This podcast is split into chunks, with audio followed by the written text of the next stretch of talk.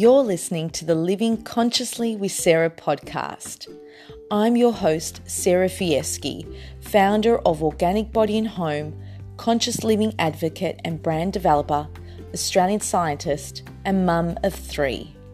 And this is where I share the latest tips, tricks, information, and discussions to support you in living a more conscious, toxin free, and eco friendly life.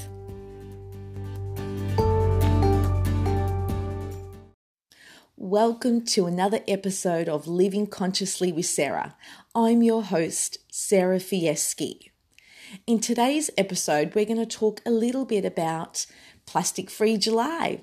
July is indeed upon us. So, I wanted to talk about a very special month in which we as a collective can work together and reduce our plastic use. Just before I get started, I, I hope that you're all keeping well. It is indeed a tricky time globally uh, with the differing uh, events that are occurring.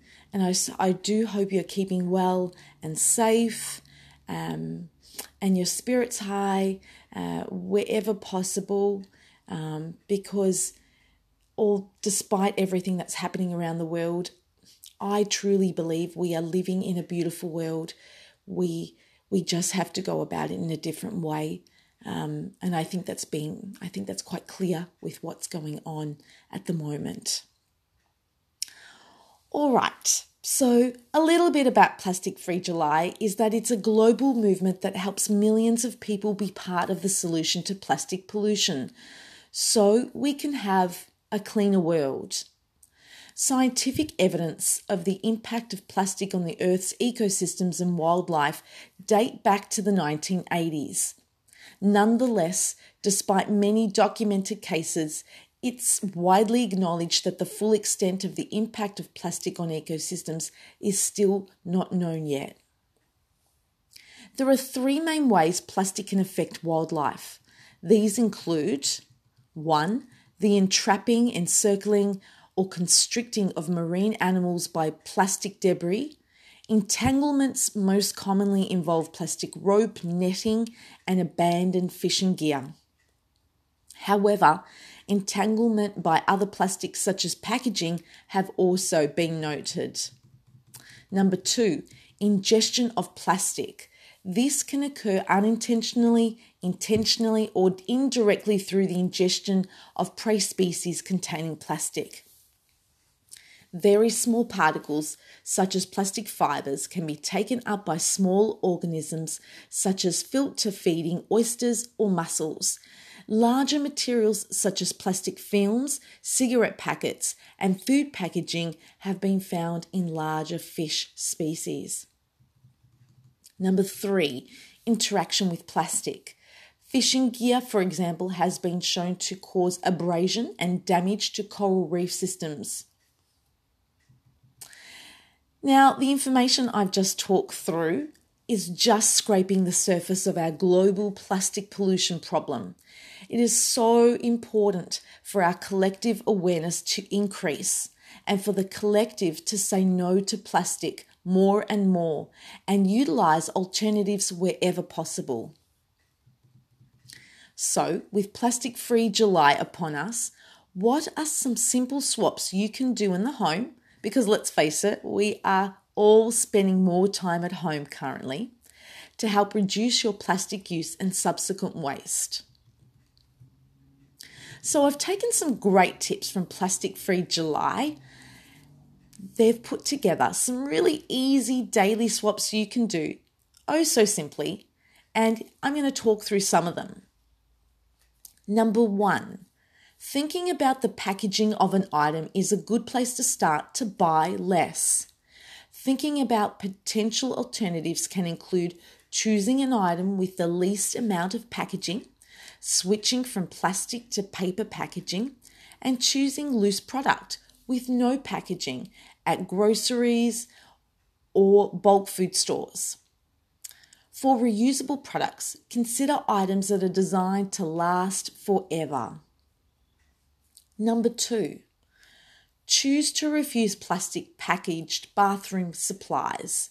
including shower gel and liquid shampoo and conditioners. Making the switch from shower gel, liquid shampoo and conditioners to bar soaps is an easy way to reduce consumption of single use plastics.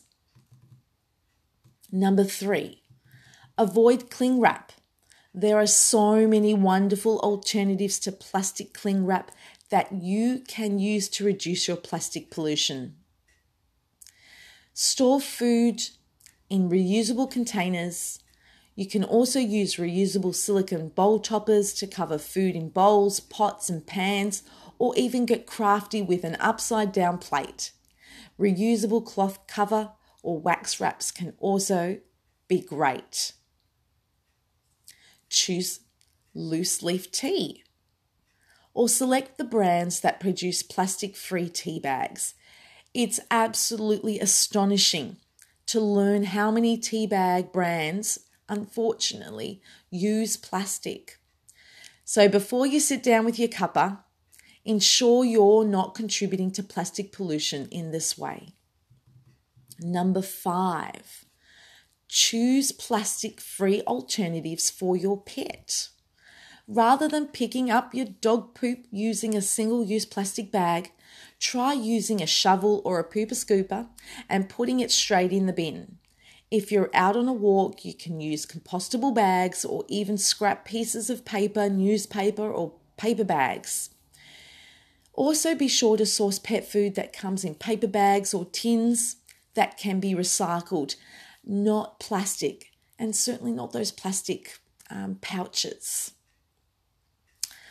Okay, so these are just some small ways you can slowly reduce your plastic use in, in a simple and doable way.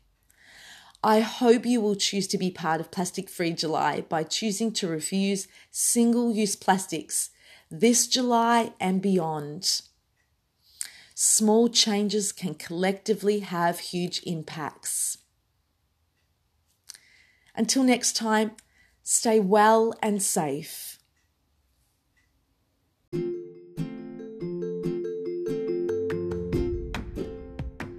Thank you for listening to this episode. I am so humbled you have chosen to join me on a journey to living consciously. If you enjoyed this episode and felt someone in your life might find it enjoyable and useful too, please feel free to share on your Instagram and tag Organic Body and Home.